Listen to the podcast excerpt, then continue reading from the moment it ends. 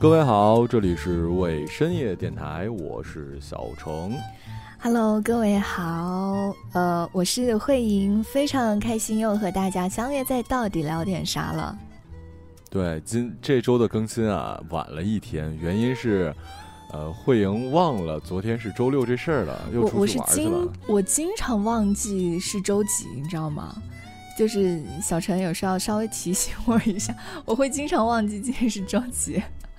这就是自由职业者的快乐，你知道吗？我们是体验不到的啊。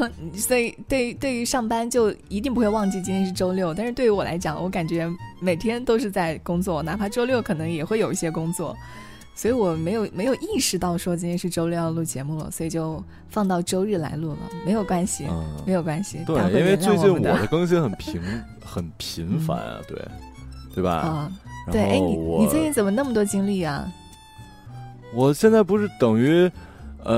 不能也不能出去或者干嘛？对，就是这个可能也不能说，节目里应该也不能聊的。反正就是我最近就需要在一个地方一直待着一段时间啊，就当是我跟我爸妈说的啊，也是事实，大家理解我出差就 OK 了，因为我妈也会听节目的。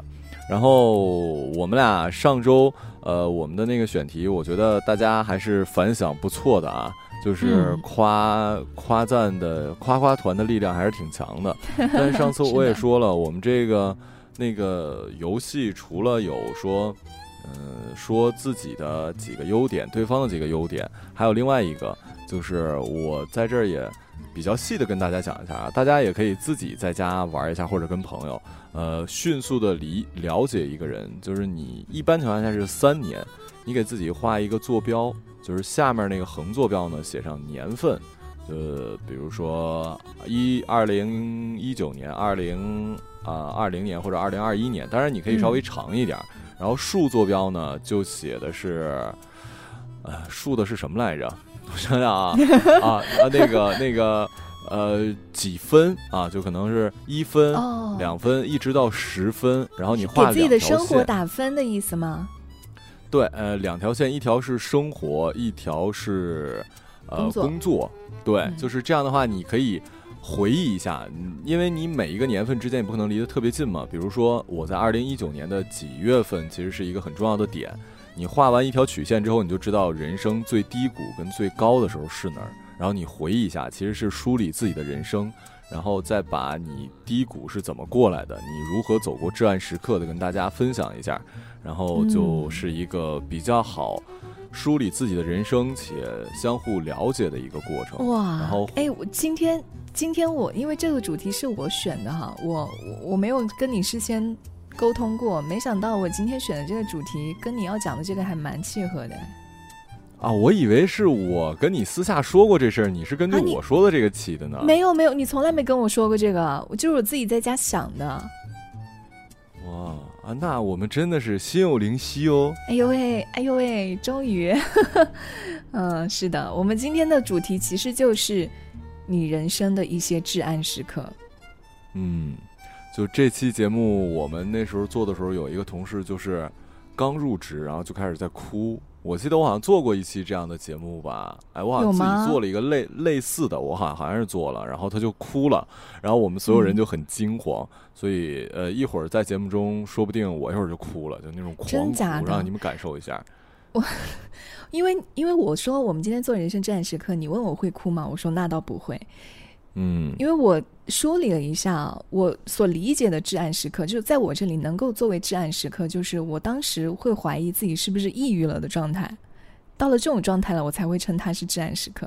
当然会有一些很多不开心的时候，我觉得都不能称作为至暗时刻，所以我在我人生中挑了2个至暗时刻。你可以先告诉我一下你人生有几个至暗时刻吗？我对至暗时刻的理解跟你也是一样的，就你不能说你今儿被领导训了，你说啊至暗时刻，你今天被你妈骂了一顿，这肯定不算，而是似乎想到了一些不好的想法，比如离开这个世界这样的想法的时候，对。我从来没有，就哪怕是至暗时刻，我都没有说要离开这个世界，但是我会到睡觉之前。我闭上眼睛之后，我会有一种我第2天不想要醒过来的状态。嗯，我是会有最多就是想要离开这个世界的想法的。我的天哪，你看我们俩上一期节目就是两个多么乐观和快乐的人，多么容易快乐的人，都会有这种至暗时刻，所以真的人生会有蛮多观察的。而且最近也很多听众加我们的那个加我微信，然后加那次卧嘛，然后就加听众群，他们就开始跟我说一些，比如什么时候开始听我节目啊，怎么怎么样的。越发觉得我们做节目越久的话，我们就算不用写日记，回头听听自己的节目，等到什么时候。其实是在记录我们的人生的。是的是的，好的，那我们就开始吧，来跟大家分享一下在我们虽然只有20多年的人生哈，但是也是经历过一些至暗时刻的，跟大家分享一下以及怎么过来的吧，好吧。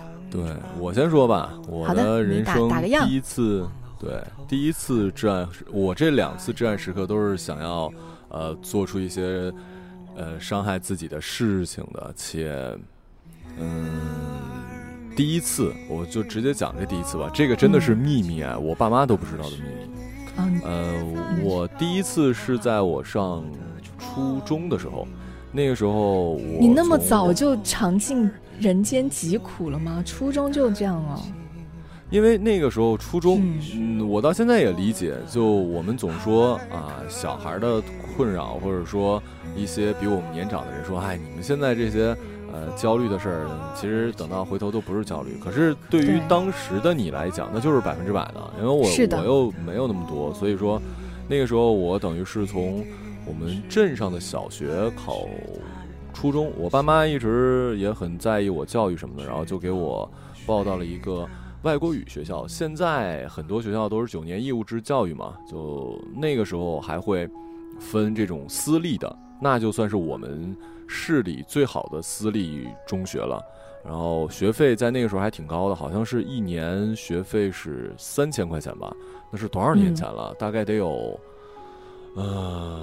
20年前。我今年怎么可能？初中怎么可能20年前啊？14岁嘛，那就是14岁，也就15年前嘛。15年前，对，15年前一个月三千，1年3000块钱，那对我，而且我还要住校，就光学费就这些，就是很高的。然后我呢，一直虽然学习不好，可是文艺骨干嘛，然后就大家就我本来镇上所属的那个中学就特别的想要我去，结果我妈就等于是给我报到了这个初中。报到这个初中之后呢，我们那个本来初中的老师就不给我学籍，就是等于是正常来讲，我的小学学籍就自动转到我们镇上的那个中学嘛。然后我们那个老师就很不喜欢我爸妈的这个作为，因为还是那句话，任何一个地方的话，包括你工作之后，你会发现，如果你有一些不管是体育还是艺术方面的才能，对于领导来讲还有点重要，因为总会有这样的活动，不管是为了政绩也好，还是为了整个场面好看也好。然后我爸妈就毅然决然的说，好，那我们不要了，在那个私立外国语学院又给我办了一个那个学籍。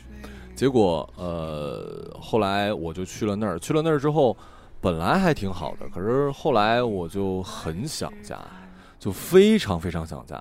想家到什么程度？我每天早上起来要4点多，那个时候还是那种插卡电话，然后我的是那种200，就那种宿舍会有一个公用电话，然后我是用那200卡，就等于是你是给一个号码打电话，然后输入你的账号，然后再输入你的密码，然后就可以打电话。我知道，对。然后我就每天早上一定要给我妈打半个多小时的电话。然后我那阵儿特别特别想家，特别特别想家，想家到什么程度？我会以伤害自己这种手段来让你妈来看你。对，或者说我回家，就我干过什么事儿？我曾经给自己那个就是。把自己的摔伤，就是把自己就是主动把自己摔伤，然后这样的话就可以回家。我的天哪，有点病态了，就是有一种自残的倾向了。对，但那个时候不算是至暗时刻啊，就这个还好。就我只是说，从我去了那个学校之后，其实一切就不是很好。然后最开始学习还行，后来就我不知道是我的祈祷起了作用还是什么，我突然得急性阑尾炎了，然后那个就很严重。然后你还很开心是吗？当时是很开心的，然后就一直回家，然后就做手术嘛。做完手术之后呢，又常年连，也就是说一些术后并发症什么的，就没有办法，我就只好休学了。休学之后再开学，我就没有办法跟上课程了，于是乎我就蹲了一级。这也是我为什么我不是高考复读，可是我92年的，但是11级的原因就是在于我有一年因为身体不好，然后复读了。复读之后就遇见了我的一个数学老师，我在节目里曾经可能也说过，这次再详细讲一下。就是我数学一直都很不好，然后他是那种，我到现在想起来我都会脊背发凉的人，就是他那双眼睛可以看透我，就我觉得我的灵魂都被看透了。我好像有听你说过，我好像有听你提到过，对。然后那个时候他就会骂我说：“你这怎么？我们那个时代老师骂学生或者打学生是非常正常的事儿。”然后就开始说：“你怎么这样？你蹲级是为了这吗？你爸妈如何如何？”就我那段时间就不行了，因为我本来就不喜欢那个学校。我前面做的，比如说稍微有过那么一两次的，所谓的自残行为，也是为了跟我爸妈想在他们身边嘛。我后来又回去上学的时候，我还是想我爸妈，虽然缓解了，但是老师给我的压力实在太多了，然后那个没有办法，我就只好。我说那行吧，那就是逼我呀！我就觉得活着太没劲了，然后我就我们学校是7楼吧，然后我就走到7楼，然后走到7楼我就想跳下去来着，就走到了天台，我特别想跳下去来着。我那时候在跳下去前，我还在想，老子一定在那个之前，我做出上天台的决定之前，我是想要说，劝自己，我说我一定要。以后长大了，我一定要把那个赚很多钱，把这不光是数学老师的事儿，就是我想的不是单对单，我一定要把这个学校买下来，然后把这数学老师开除，你知道吗？然后我要动用我所有关系，让他没有工作啊，或者什么什么的，那小孩的那种想法嘛。明白。后来发现这种安慰不了自己，然后我就选择上天台了。上天台之后，我还记得那天是下午吧。应该是我没有说走到边上啊，我如果真走到边上，那就引起学校轰动了。我就是上了天台之后，我看着那个，我还记得，那天下午夕阳还挺美的。当然，我也怀疑这是我后期脑补出来的啊。反正现在想起来是这样的。有可能是后期把记忆可能某个部分美化了，或者怎么样。对，就把那个画面现在回忆起来还挺壮烈的一个场景。然后下面倒没有什么学生，因为大家都去食堂吃饭了，我那段时间就不吃饭了。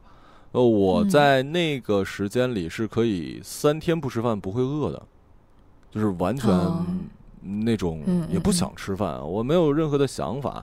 然后就他们都去吃饭了，操场上也没有什么人，然后我就上了天台。上了天台之后，就是临事方知一死难，就是你真想迈出去，还挺那什么。而且我从小就怕疼嘛，我就觉得我靠，这玩意儿应该挺疼的。后来想了，怎么？后来我就想到我爸我妈了，我就是因为离不开他们，我最开始心情才不好什么的。然后后来又想我爸我妈。反正我就下来了吧，然后你要说怎么度过那段时间呢？就是后来我还是经常生病，那后面的病就不是我说我自残什么了。我觉得人应该是人的心理会影响你的身体吧，就是、当然，就可能你心里一直都很压抑的状态，你的身体那个抵抗力会很差。对，然后我就是各种各样的疾病，然后会突然晕倒，然后我曾经还有过失忆过2-3天，就是我晕倒了。然后就是失忆的状态，然后反正就各种各样的疾病就缠身吧。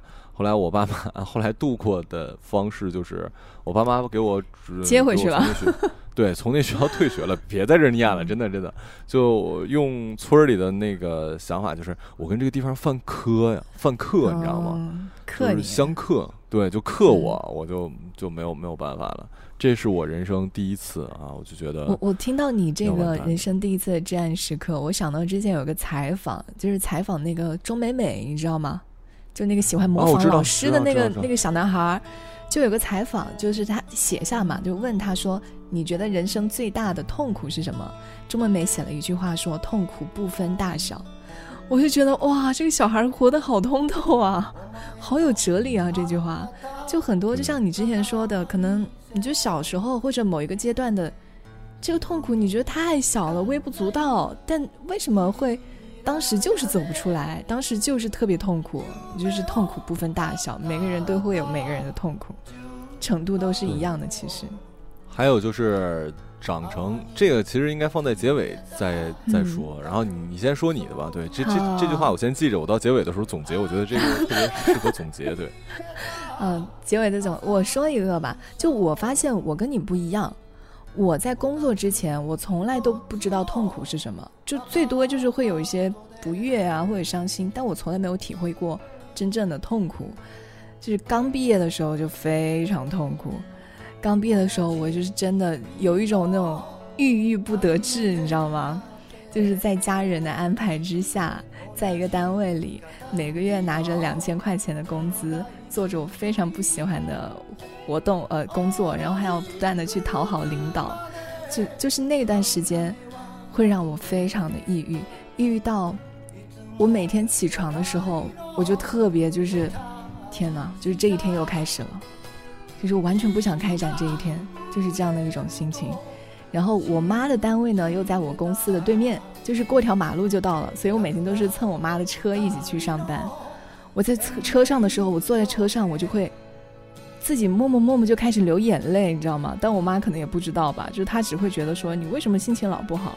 我就坐在那儿我就开始流眼泪，我就觉得我完了，我觉得我这辈子就完了，就是当时就是这样一种状态，我觉得我这辈子完了。哎，对，所以你当初辞职啊？你是辞职去的万，还是说你那时候已经离职后来去的万？辞职去的上海，我是辞职去的上海。你当初做这个决定的时候会有纠结吗？是开心的吗？还是说有纠结？我非常开心，我妈应该也开心吧，她应该也是开心的。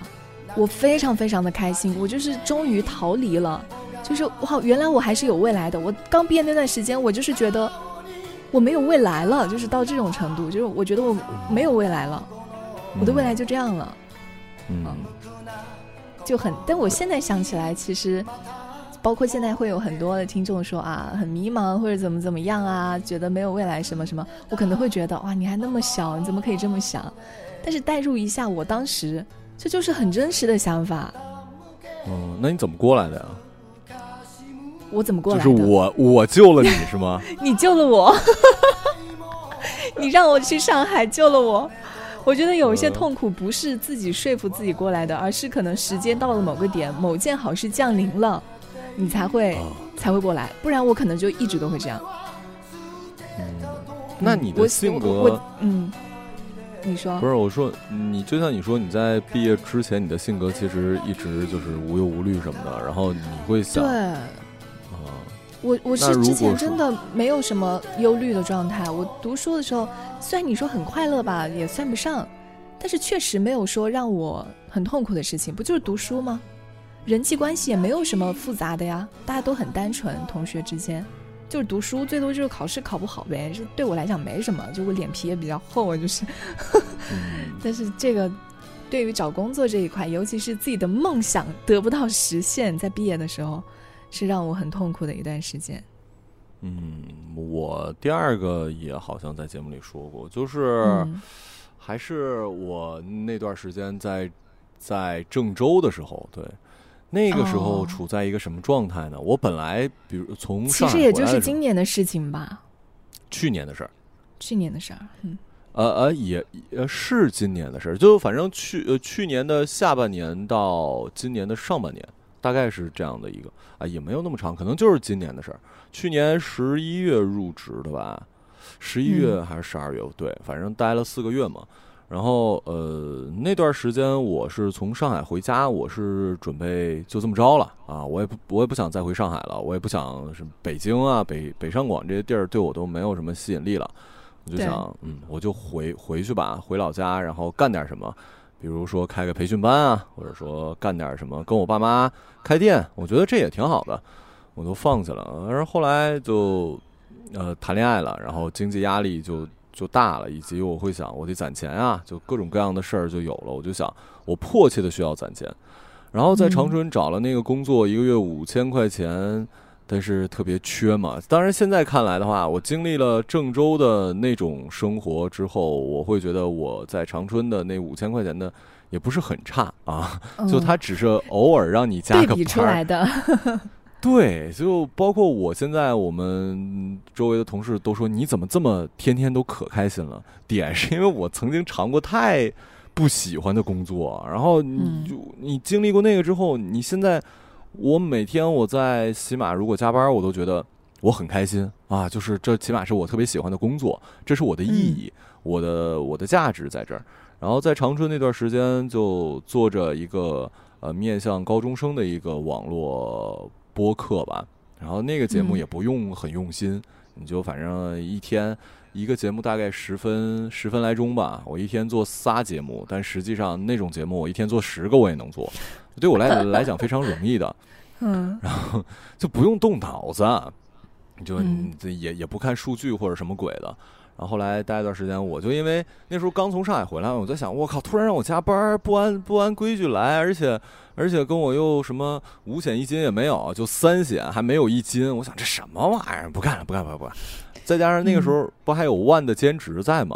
所以我还能活着。我觉得我不干你这活儿，我一个月也是吧，活的在长春也是活的挺滋润的。对啊，我就不干了，然后我就在家这个。不工作的日子大概有三四个月啊，差不多。然后再后来就觉得不行啊，我不能就这样啊，我得赚钱啊。然后就开始找工作，突然之间意识到，我操，这工作不好找啊。那时候找包括像小米啊，或者什么我们其他的音频平台的一些，我发现哇，好难找，而且都不在长春。那个时候。那个时候孙老师还没毕业，所以他还没有什么焦虑。然后我就想，那我得出去赚钱啊，搞来搞去，当时收到2个面试，一个是北京的小米，另外一个就是我荔枝是吗？不是，不是荔枝，是那个就是我河南的那个。结果2个面完之后，小米那个是需要好几轮，最后那一轮是一个大 boss， 大 boss 最近不在公司，就什么时候面那一轮不知道。然后我第2天就去了郑州，然后郑州那边特别让我赶紧入职。我那时候很需要钱啊，我就赶紧需要工作，我就说好吧，那我就直接放弃了小米那边可能会，当然我也可能面不上啊，实话实说。然后我就去了郑州，然后去郑州之后，最开始还可以，但后来就发现企业文化跟我不是说人家不好，我到现在也不觉得那家公司对我来讲其实还挺好的，因为毕竟拯救了在那段时间很焦虑的我，但是它整个企业文化呀什么的都是偏跟我们传统的。传媒公司或者说我们这种懒散惯的人是完全不一样的，就我会管你很多细节的事儿，然后管你让你成为一个我觉得就像《摩登时代》上面的那个卓别林一样的人，我觉得这不是我想要的，可是我又不能辞职。他会管理什么？就比如说会管理你的着装吗？会啊，每天领导见我第一句话就是你能不能把腰直起来，能不能把裤子往上提一提。还要管你的形体仪态，对，管得好宽哦。对，就他不会那种特别严格，当然不是那种说啊你必须这么做，但是哎呀，你把那裤子提一提，你这走路怎么总驼着背？是滑滑板啊，还是怎么地啊？然后会那种什么员工培训，然后会觉得在员工培训里面会把996，最后讲完之后，所有的员工会。几乎我要007，然后就觉得这是一种骄傲，然后就每一个人的自由意志，我觉得他没有在创造性的做什么，他更像是一个就跟富士康的，我没有觉得那样的人不好，对，就每个人的生活不一样，但只不过我不太想做那样的生活，对。然后你懂吗？你不喜欢，但你要做，为了钱要做。就很难过，而且我在郑州是没有朋友的。他不是说我在上海，在北京。我虽然现在来了北京之后，我也我除了跟杜大发每天会见，我也没有。我刚来北京的时候见了几个北京朋友，但后来也都没有见。我周末也不会说见什么，但是你会有归属感。在郑州没有啊，吃的我也不习惯，那胡辣汤给我吃的我也够了，然后就特别难过。我就觉得我到底在干嘛？我这种生活我受不了了。我第一次做我不喜欢的工作，然后我就要不行，然后我就给那个自杀热线打电话，然后前面还有十几个、20几个排队的，我觉得这个世界到底怎么了？所有人都这么想不开是吗？然后你打过那个？我打过，我都不知道，我不知道。对，那个是一个我有朋友也打过，我有朋友也打过。然后我朋友说他，我不知道你的体验是什么，就是他就觉得用处不是特别，对他不是特别明显。啊，我是没打通嘛，前面有20几个排队的，我就挂了，我也不能等那么长时间啊，然后就挂了。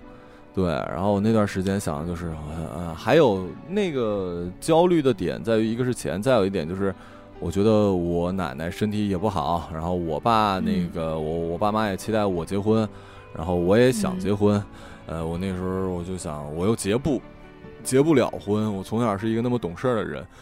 我该怎么办啊？就所有的事一下全压上来，然后我就要崩溃了。我觉得活着太累了，干嘛呢？我想到的是，如果我现在走了的话，大家一定在回忆起我的时候就说：“你看他还挺好的。”就是如果他能继续活下去的话，他的人生应该还挺好的。这就很像是李小龙在最巅峰的时候，当然他不是自杀了。就所有人都会记得他最好的时候，而且会把他的未来，因为以你目前的人生走向的话，还是比较美好的。包括我在那时候，我也知道我那时候赚的工资以及我的生活已经好于很多很多人了。我那时候一个月还挣1万多，我其实也行，但对于我来讲不行啊。然后我就想，如果我那时候走了的话，大家一定会觉得，哎呀，听不见他声音了，还会怀念我。然后他如果以后继续做，应该怎么样？我爸也会这么怀念我，然后我孙老师也会怀念我，然后李慧莹肯定也会怀念我，我的这些听众也会怀念我。我觉得这挺好的，总比我最后落魄了、疯了，或者觉得。还有就是我们家是，有亲戚是得抑郁症的。我有想到，在那个环境下，我就想，因为抑郁症不也说有那个基因的可能，我不知道这有没有科学依据啊，我好像在哪儿看见一个。它确实是受遗传的影响的。对，我就想啊，原来我这是不是我身体里也有这种基因啊？我可能就会有这种抑郁的基因啊。我觉得我就给自己合理化了嘛，然后我就在想，我就在搜这个离开的方式，我发现各种各样的都不太好。因为像那个，比如说吃药的话，你其实是很痛苦的，因为你醒不过来，实际上是把你的肠胃全都给你烧穿了啊，就听说还挺疼的。然后你要说别的呢，跳楼这事儿呢，我太难看了。对，也不是难看，我特别害怕就走不了，你知道吗？从眉毛以下不能动了，那我不更痛苦了？那这个东西实在是太那什么了。然后还有什么像煤气什么的，但我又害怕我那是租的房子，我觉得那你把人家房子给搞了，这不行啊！你这人家租不出去了是吧？对，你影响到别人了。反正就想了很多。后来出来的就是我回去跟我爸妈、跟我爷爷奶奶聊了一次，做了那期节目，就爸妈比你想象中的希望你过得更好，他们并没有那么逼我。然后我觉得，哦，好吧。然后再加上恰好新的工作机会就来了，就像你说你从那儿到上海一样，我终于有一个来解脱我的啊，所以就开心了是吧？对。然后我那你说。我说，所以就因为有了新的工作机会，就从那个抑郁的心境当中跳出来了，对吗？对，还有一件事是因为我那时候投简历被好几个公司电话，因为疫情的原因都电话面试，我被2个公司拒了，被2个公司拒了。对，就这件事对我的打击其实是非常大的。我开始考虑我的职业生涯到底是有没有意义的。我是否真的只能是一个录故事的人？我到底是，我本来觉得我当初所处的这个工作是没有实现我的价值。那么两次失败的面试，两次失败的电话面试，让我开始怀疑我本身是否有价值。可能我只配得上我所谓的这种机械的工作还是什么的，就这个对我的打击其实是最最致命的。嗯，因为我一直觉得自己不错呀，是吧？然后，我被否定，被两次否定，我就完了。对，然后后来好在有了新工作，然后也跟爸妈也聊了，我就算是过来了。对，其实就是抑郁心境和抑郁症其实完全两个不一样的。就有的人他可能没有一个很特定的事情，他就不开心，那可能是抑郁症。但是我觉得像我们都是那种是有一个很特定的事情的，这个事情好了，可能我们就快乐了。就这种就是确实过得惨呢，他确实惨，就活该，就抑郁心境，你知道吗？对，抑郁症也是真正需要影响到你的正常生活了。说白了，我那段时间再怎么着，我该上班还是上班。真正抑郁症是什么都不想动，就真的全放下了，就一切都没有意义了。是的。我听了你的这个状态之后啊，我在想讲我下一个至暗时刻，可能别人听了会觉得你这算什么呀？就你这，我直白一点说。当然不是了，我分手从来没有那个不算我的至暗时刻，好吗？只是比较悲伤，不算至暗。就是我在上海，不是有段时间长痘痘非常严重吗？哦，就各种求医，很严重吗？不是，我知道。其实我一直觉得你脸上痘也就还好啊，就你我没有我觉得是你没有那个，可能那段时间你没有太关注，而且我经常戴口罩那段时间，然后你也没有太关注。我已经到了很严重的状态，就是医生都说很严重了，不是我自己说很严重。就是那段时间我是真的就是快疯了，你知道吗？我已经到了没有对于一个女生来讲，而且对于一个是吧准女神的女生来讲，这确实还挺严重的。不是什么一个状态呢？如果这个是好能，你比如说你告诉我半年能好，或者你说3个月能好，我都可以接受。但是我去了看了很多医生的医院的医生之后，没有任何一个医生可以拍着胸脯跟我说你吃什么药可以完全好，没有任何医生告诉我，他们都是说你先吃这个试试看，或者你先吃这个试试看，吃了1个月发现好像没有用，他又会换一种药，你先吃这个试试看。所以就是那种我不知道这个尽头在哪里，就很可怕。我懂了，就是你说那个说白了，你就算给我一个方，你说这个可能需要贼难，就比如说非洲的一个什么石头加一个南美洲的什么，你起码给我一个明确的事儿。就咱们俩这点很像，就我很不喜欢没有头，或者你说比如说你5年之后一定就好了，你给我一数，或者10年都行，我起码是有一个盼头的。是的，我是有希望的，我是可以看到希望的，但是这个事儿就没希望，他没有办法跟你说你能不能彻底好，我就没有办法跟你说你吃了这个就一定会好。所以我每天就奔走各种医院，就是那个时候上海，你去过什么医院？我估计可能大部分都去过那种3甲医院，又难排队，你知道吗？抢号，7点钟就要去挂号，然后抢号，哇，就是每天过那样的生活。你不知道，我每天就是很早，我可能有时候就会跟领导请个假，我说我今天上午要去医院，我就很早就去医院就去抢号。但是后来遇到了一个很好的医生，这个我其实也在节目里讲过，但这个是折磨了我很长一段时间，折磨的我几乎那几年，也不是几年啊，几乎那一段时间没有任何的社交，没有见任何人。我一些老朋友，哪怕是一些我很感兴趣的老朋友来到上海玩什么的，叫我不出门，我说我有事儿，我就只能撒谎，你知道吗？我说我有事儿，我总不能跟人家说，我说我长痘了，我不能出去，人家会觉得你这啥呀？就人家不理解你这种痛苦，他不会理解，他觉得这有什么关系的？所以这个真的算是我人生至暗时刻。我到现在我都回想起来，我都想说，我这辈子再也不要经历那样的事情了。所以怎么治好的呀？我在节目里说过，就是去医院开了那个异维 A， 吃了几个月之后，慢慢就好了。当然，这个真的是会伴随你一辈子的。可能我现在如果不注意，还是会复发，但。但我已经知道方法了嘛，所以就很快就可以好，就很快就能好。现在就已经不是一个折磨我的事情了，但是在当时对我来讲还蛮痛苦的。哦，对，哎，你要这么一说的话，对于一个女生来讲，倒没有物化女性的意思，因为男的本来也不是，对，尤其也不是很在意这个事儿。嗯，尤其我本来也是，因为我满脸都是痘啊，就是我跟你那个不一样，你那个我这都是痘坑了，主要是我这已经是起过了，我那青春期时候，不过我那时候因为没有，就我熟的特别晚，所以那时候。我不在意异性，所以就起呗、嗯、我都不想治。对，如果是在学生时代我可能就还好、嗯、但我是在一个正好24岁、嗯、可能23、24岁花季是吧、嗯、就对我来讲，我觉得正是我释放我就是雌性魅力的时候。对，而且那时候还没有男朋友呢。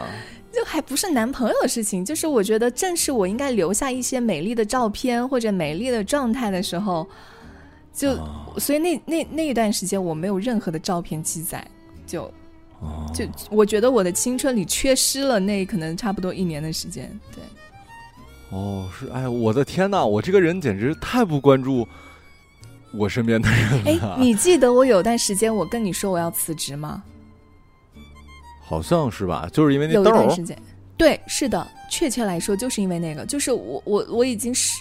对于生活失去信心和失望了，我觉得如果我一直都治不好，我就不想出门了，我就待在家算了吧，我就待一辈子吧，就是这种想法。所以我就跟你说我要辞职、哦、我说我要回家。哦、啊，对，我想起来，哎，我真的我印象里完全没有你脸上起痘，我就觉得好像有那么1-2个小红点儿，然后其他的我都没有。就你知道，哎，不关注我们。你往好了想，你在我心里都是最美的样子啊！你想说什么？本来我本来就想说的是这个呀。啊，对啊，好虚伪。就不管你变成什么样子，在我心里都是最美的，都是一个样子。我靠！我居然脸红了！我的天哪！这真是我死魔啊！我的天，嗯，好吧，是的，这个算是至暗时刻了吧？这2个对，至暗时，哎，如果你这么说的话，我想想啊，我有没有？因为这种事儿很，外在的应该没有。我会因为，啊，我这个人就确实不怎么在意外在，而且我的自信心有点膨胀还是什么的。你会觉得你不是靠那个靠脸吃饭吗？哦，对我，你说到这个，我其实现在好很多了。我现在好非常多了。我最近，哎呀，我要报一下，我最近就是在小红书 po 了一些视频或者干嘛，会不会有一种让大家去小红书搜我的感觉？就我也能够红啊。对，我在小红书就最近才开始会写一些推荐的书的书评啊，然后开始拍一些生活的记录啊什么的，我都可以很自然的，哪怕我知道那个是不好看的，我也可以很自然的不用化妆，然后不用梳头，也出镜什么。我没有以前那么在意我的外貌了。啊，我就曾经上大学的时候，那不叫至暗时刻，我会有那叫自卑时刻啊，就是我声音不好听。我刚上大学的时候声音可不好听了，然后我哥们儿声音可好听了，就跟我住在一起，我声音就我可自卑了，又不帅。就我现在起码我觉得我的自信来源在于我的业务能力，以及我觉得我声音可以啊，我又做节目这些虚伪的东西来让我有我的自信心有立足点。可是我刚上大学那时候长得又不好看，声音又不好听，然后我那时候还考的是我们省的艺考的第1，原因我真的觉得很大程度上这么厉害的吗？对，就是我原因很大程度上，我都说了，我们学校是各地艺考的考点儿。我在前期的时候，我一直是一个工作人员，所以我们乐山师范学院的老师那个时候前几天考试的时候，我都是一个工作人员，又帮他们买烟呀、啊，又干嘛的。老师是认识我的，直到最后一天的时候，我突然作为考生参加了。就是说实话，后来成为很好的朋友，我吉林的同学说。他们都觉得我是因为就是有其他的原因考，对，觉得你这个人特好，特有发展前景是吧？就是混一脸熟嘛，人家给了你一个第一，因为我们学校也不是特别强，就是一普通学校，乐山师范学院嘛。然后我就会更自卑了，我在想，对呀、啊，我靠，我他妈又不帅，声音也不好，我还顶着一个吉林省第一的一个头衔，我在干什么呀？还有你要我之前总说看电视剧或者什么，女生之间会有一些，咱不是说不好了啊，就其实是会比的嘛，比如从这个工作到男朋友到各个方面，起码电视剧里是这么演的。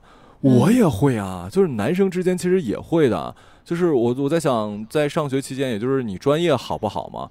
我身边朋友要不然就可帅了，要不然就声音可好了，要不然就是可帅声音还可好了。跟我关系最好那逼就是他妈的又帅，专业又好，声又好，就太傻逼了。我就现在是不是在当那个电视台的主持人呢？啊，不是，他是那个农民企业家，我们管他叫张老根儿。啊，其实是一种我们这个怎么说呢？羡慕嫉妒恨吧。人家在那个在自己家开培训班，一年30-40个呀、啊，剩30-40个啊，你想想多厉害。然后人家女，而且他很无耻的，他老婆，对，因为他结婚了嘛，他老婆比他小5岁还是小6岁，我们说简直是畜生啊。前空姐曾经是他的这个培训班的这个小5岁小6岁怎么了？孙老师比你小多少啊？不也得小4岁而已？那不也半个畜生吗？说人家就还好。然后他重点是很无耻的是，他老婆应该是曾经他那培训班的助教什么之类吧，以前还当过空姐。啊，就是他真是人生巅峰，然后我们因为酸嘛，我们这些人没有能力才说人家，因为他是在自己老家嘛，然后我们就给他起名叫张老根儿，因为不是有刘老根儿嘛，农民企业家，我们就管他叫张老根儿，农民企业家。但其实人家过挺好，你想想，在一个这样优秀的人身边，人家又有一丝丝混血的基因在，就这个眼窝啊什么又深，然后腿又白，他比我们班绝大部分女生腿都白，大家不要误会啊，是因为夏天的时候你可以看见女生穿短裤，我不是变态狂啊，就是比我见过的大部分女生的腿都要白，就是你就是一个很好的人，除了就是人有点虎，你知道吗？他就是，对，就是你身边都是这样的人，我那时候可自卑了，所以我也很感谢他的点就在于人家专业那么好了，还是在陪我晚练，就是把声练出来的，然后我才过了那段时刻，不然的话我就对，包括那时候刚当班长的时候，大一嘚嗖的还要当班长，然后当了班长之后，专业啊依旧那么差，就也不能说专业差，因为我们这个专业你就是要看你声音好不好啊，就是你比如说你的表达能力或者什么，那其实是次要，尤其在上大学期间，尤其是在我们这些学生中间，